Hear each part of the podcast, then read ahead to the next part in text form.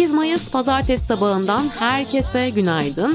Ben Çağnur Aposto 6.30 bültenini aktarıyorum.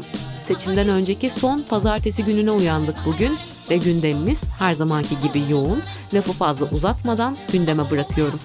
Bugünün bülteni Bristol Myers Squibb Türkiye ile birlikte ulaşıyor talasemi ve diğer kalıtsal kan hastalıkları hakkında toplumsal bilinç düzeyini ve kan bağışının stratejik önemini vurgulamak amacıyla her 8 Mayıs Dünya Talasemi Günü olarak anılıyor. Bristol Myers Squibb Türkiye Medikal Direktörü uzman doktor Devrim Emel Alıcı'nın günün anlam ve önemine istinaden ilettiği mesaja bültenden ulaşabilirsiniz. Piyasalar ve ekonomi Kur korumalı mevduatlarda toplam büyüklük geçtiğimiz hafta 109,1 milyar dolara ulaşarak yeni rekor seviyeye yükseldi. Bankacılık Düzenleme ve Denetleme Kurumu verilerine göre geçtiğimiz hafta kur korumalı mevduatlar 137,8 milyar lira artışla 2,1 trilyon liraya çıktı. Böylelikle kur korumalı mevduatlarda haftalık bazda artış rekoru da kırıldı.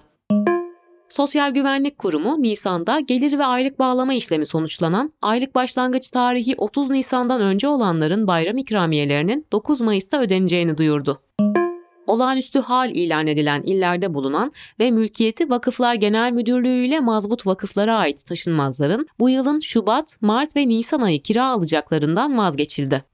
Resmi gazetede yayımlanan kararnameye göre bu aylara ilişkin yapılmış olan kira ödemeleri kira sözleşmesinin sona ermesi veya devam etmesi durumuna göre iade veya mahsup işlemlerine tabi tutulacak. Enerji ve Tabi Kaynaklar Bakanı Fatih Dönmez, Gabar'daki petrol keşfinin ülke ihtiyacının %12'sini karşılayacağını söyledi. Bakan Dönmez, şimdi günlük 100 bin varil üretim kapasitemiz söz konusu. Brüt rezervimiz 1 milyar varil. Bunun üretilebilirine bakmak lazım üretilebilir miktar %60. Doğal olarak 600 bin varile gelmiş oluyor. Üretim 180 bin varile çıkacağız dedi. Eski BOTAŞ Genel Müdürü Gökhan Yardım, Karadeniz'den de şu an sisteme doğal gaz gelmediğini dile getirdi. Sözcüden Emre Deveci'nin sorularını yanıtlayan Yardım, seçim öncesi ücretsiz verilen gazın tamamen ithal gazla karşılandığını, Rusya'dan ithal edilen gazla da ilk kez borç ertelemeyle karşı karşıya olduklarını ifade etti. Enerji ve Tabi Kaynaklar Bakanı Fatih Dönmez, ithal doğalgaz için Rusya'ya yapılacak ödemelerin ertelendiği iddiasını 2 Mayıs'ta katıldığı bir televizyon programında doğrulamıştı. İş Dünyası ve Finans Türkiye Gazeteciler Sendikaları grev kararı alan Reuters Türkiye ile anlaşmaya varıldığını açıkladı. Birleşik Krallık merkezli Reuters haber ajansının Türkiye ofisi çalışanları toplu sözleşme görüşmelerinde sonuç alınamaması üzerine 10 Mayıs'ta greve gideceklerini bildirmişti. Sigorta şirketi Aksa, bu yıl başında açıkladığı Grupama Sigorta ve Grupama Hayat'ın hisselerini elinde bulunduran Grupama Investmeni Bosphorus Holding'in hisselerinin %100'ünü satın alma sürecini tamamladığını açıkladı. Aksa Türkiye'nin satın alma ile 1700'den fazla acente ve 300'ün üzerinde çalışanı bünyesine katacağı belirtildi. Sermaye Piyasası Kurulu JP Morgan'a piyasa bozucu eylemleri nedeniyle 32 milyon 795 bin 908 lira idari para cezası uygulanmasına karar verdi. Karabük Demir ve Çelik bu yılın ilk çeyreğinde geçtiğimiz yılın aynı dönemine oranla %45 azalmasına rağmen 575 milyon liralık piyasa beklentisinin üzerinde 641 milyon lira net kar elde etti. Kardemir'in faiz, amortisman ve vergi öncesi karı piyasa beklentisine paralel olarak 1,08 milyar lira seviyesinde gerçekleşti. Apple'ın Ocak-Mart döneminde elde ettiği gelir yıllık %3 azalarak 94,8 milyar dolara inmesine rağmen 92,9 milyar dolarlık piyasa beklentilerinin üzerinde geldi. Şirketin net karı ise geçtiğimiz yılın aynı dönemine göre %3,4 azalarak 24,2 milyar dolara geriledi. Bu dönemde akıllı telefon satışları artış gösterirken tablet ve bilgisayar satışları düştü. Öte yandan Samsung 2023'ün ilk çeyreğinde akıllı telefon sevkiyat hacimlerinde %1'lik bir farkla Apple'ı geride bıraktı. Şirket bu yılın ilk çeyreğinde Apple'ın 58 milyon adet sevkiyatına karşılık toplam 60,6 milyon adet sevkiyat gerçekleştirdi. Samsung'un sevkiyat hacmi daha büyük olsa da Apple'ın işletme karı ilk çeyrekte daha fazla gerçekleşti. Bununla birlikte akıllı telefon pazarı ilk çeyrekte %7 daraldı.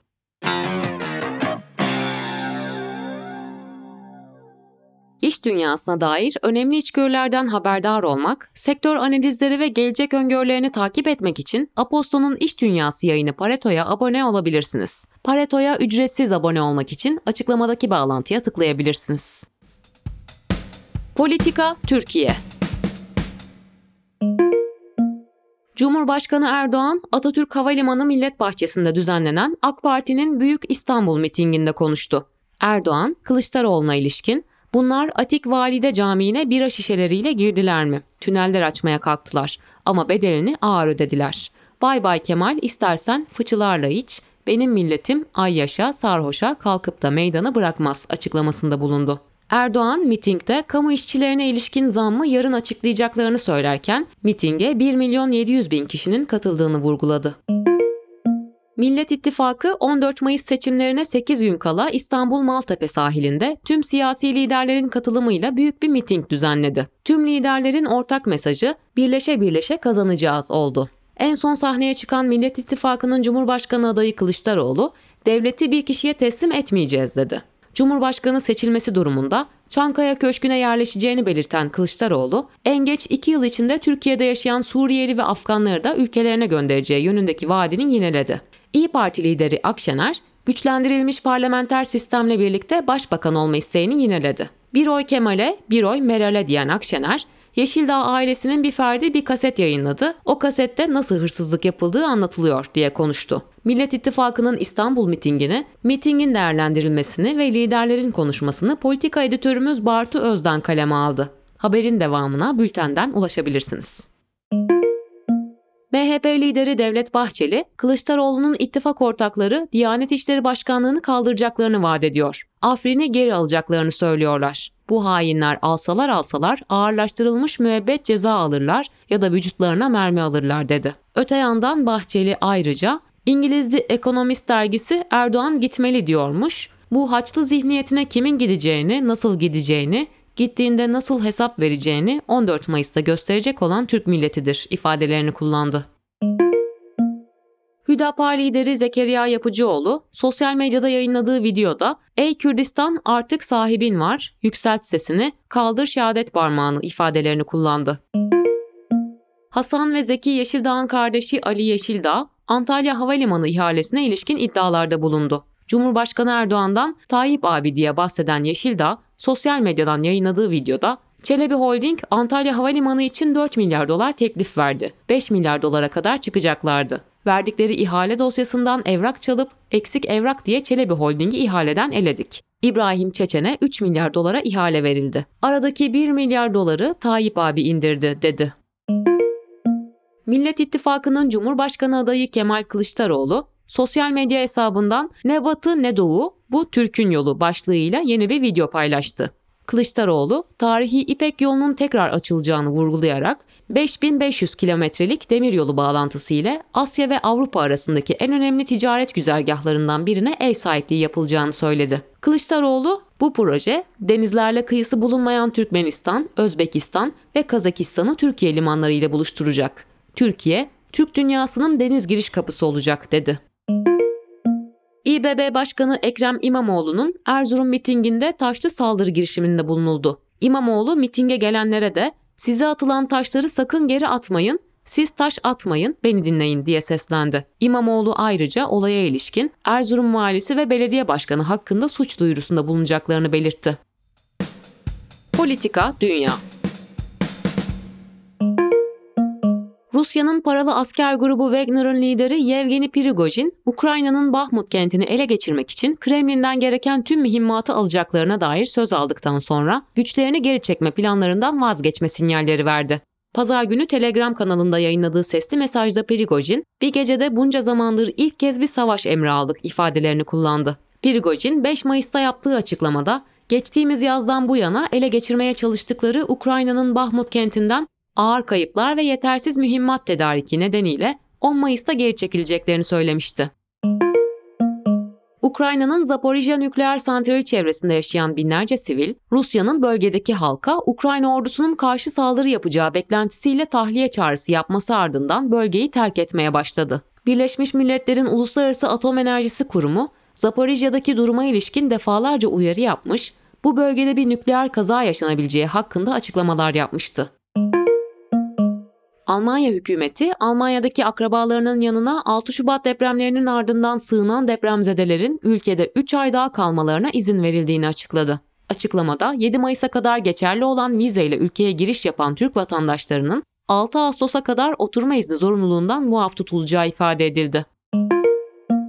Suudi Arabistan'ın Sudan'da 15 Nisan'dan bu yana çatışan Sudan ordusu ile hızlı destek güçleri arasında gerçekleşecek ilk yüz yüze görüşmelere ev sahipliği yapacağı açıklandı. ABD ve Suudi Arabistan yaptığı ortak açıklamada Sudan'da çatışan asgari taraflar arasında Cidde'de müzakere öncesi görüşmelerin başlaması memnuniyetle karşılandı. Öte yandan ordu ile hızlı destek kuvvetleri arasındaki çatışmaların devam ettiği Sudan'da Türkiye'nin Hartum Büyükelçisi İsmail Çobanoğlu'nun aracına ateş açıldı. Olayda ölen ve yaralanan olmadı. Libya'nın doğusu ve batısındaki deniz kuvvetleri orduyu birleştirme çabaları kapsamında aralarında 3 gün süren toplantılar gerçekleştirdiler. Birleşmiş Milletler tarafından meşru görülen Libya hükümetine bağlı Libya ordusu ve doğudaki silahlı güçlerin lideri Halife Hafter güçlerinin gerçekleştirdiği toplantıların detaylarına ilişkin bilgi verilmedi. Arap Birliği'ne üye ülkelerin Dışişleri Bakanlığı, Suriye'deki Esad rejiminin birliğe dönmesi konusunda anlaşmaya vardı. Mısır'da gerçekleşen Arap Dışişleri Bakanları toplantısı kapsamında sağlanan anlaşma öncesinde Arap ülkelerinde Esad rejiminin Arap Birliği'ne dönüşü için diplomatik çabalar yürütülüyordu. Arap Birliği Suriye'deki iç savaş nedeniyle 12 Kasım 2011'de Esad rejiminin birliğe üyeliğini askıya almıştı. Dünya Sağlık Örgütü'nün Acil Durum Komitesi, COVID-19'un artık küresel bir acil durum olmadığını açıkladı. Örgüt, bu durumunda küresel ekonomiyi sekteye uğratan pandeminin sona ermesi kapsamında önemli bir adım olduğunu ekledi. Londra'da gerçekleşen Kral Charles'a taç giyme töreninde monarşi karşıtı 52 kişi gözaltına alındı. Londra polisinin gözaltı kararı milletvekili ve hak savunucusu gruplarca eleştirildi. 16 saat gözaltında kalan kampanya grubu Cumhuriyet'in lideri Graham Smith, İngiltere'de barışçıl protesto hakkı kalmamıştır derken Londra polisi ise orantılı müdahale yapıldığını savundu. Teknoloji ve girişim ABD Adalet Bakanlığı'nın ulusal güvenlik birimi kripto para borsası Binance'in Rusya'nın Ukrayna'yı işgaliyle ilgili yaptırımları ihlal edip etmediğini inceliyor. Bloomberg'in haberine göre Binance ya da herhangi bir yetkili durumla ilgili henüz suçlanmadı. İran'ın benzer şekilde yaptırımlara karşı Binance'i kullanması olasılığı üzerine süren bir soruşturma hala hazırda var. Online sohbet platformu Discord, platformu kullanan herkesin kullanıcı adlarını önümüzdeki haftalarda değiştirmesini talep edeceğini duyurdu. Yeni sistemle et işaretinin devamında alfanümetrik ve noktalama işaretlerinin kullanılabileceği kullanıcı adları oluşturulacak. Bu durumun insanların sosyal çevresiyle daha kolay iletişime geçebilmesi için yapıldığı belirtilirken değişiklikler hesap taklitleri riskini artıracağı üzerine eleştirildi. TikTok, İngiliz gazeteci Christina Creedle'ın IP adresini Kiminle gizlice görüşüp bilgi aldığını anlamak için şirket çalışanlarının IP adresleriyle karşılaştırarak takip ettiğini kabul etti. TikTok'un çatı şirketi ByteDance yaşanan bu önemli ihlal konusunda çok üzgün olduklarını ve bir daha yaşanmaması için çalışacaklarını belirtti. Günün hikayesi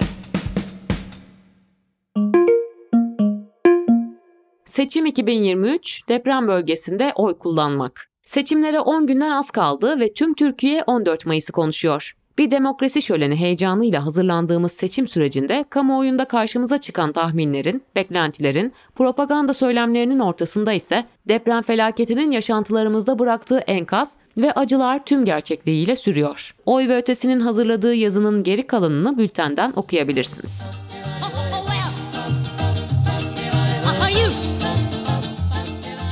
Sevgili dinleyenler 8 Mayıs pazartesi sabahındayız. Ben Çağnur mikrofon başındayım ve Aposto 6.30 bültenini aktardım. Bugünün bülteni Bristol Myers Squibb Türkiye ile birlikte ulaştı. Seçime artık günler kala en güncel bilgileri iletmeye devam ediyoruz. Kulağınız 6.30'da gözünüz Aposto'da olsun. Tekrar buluşmak dileğiyle. Hoşçakalın.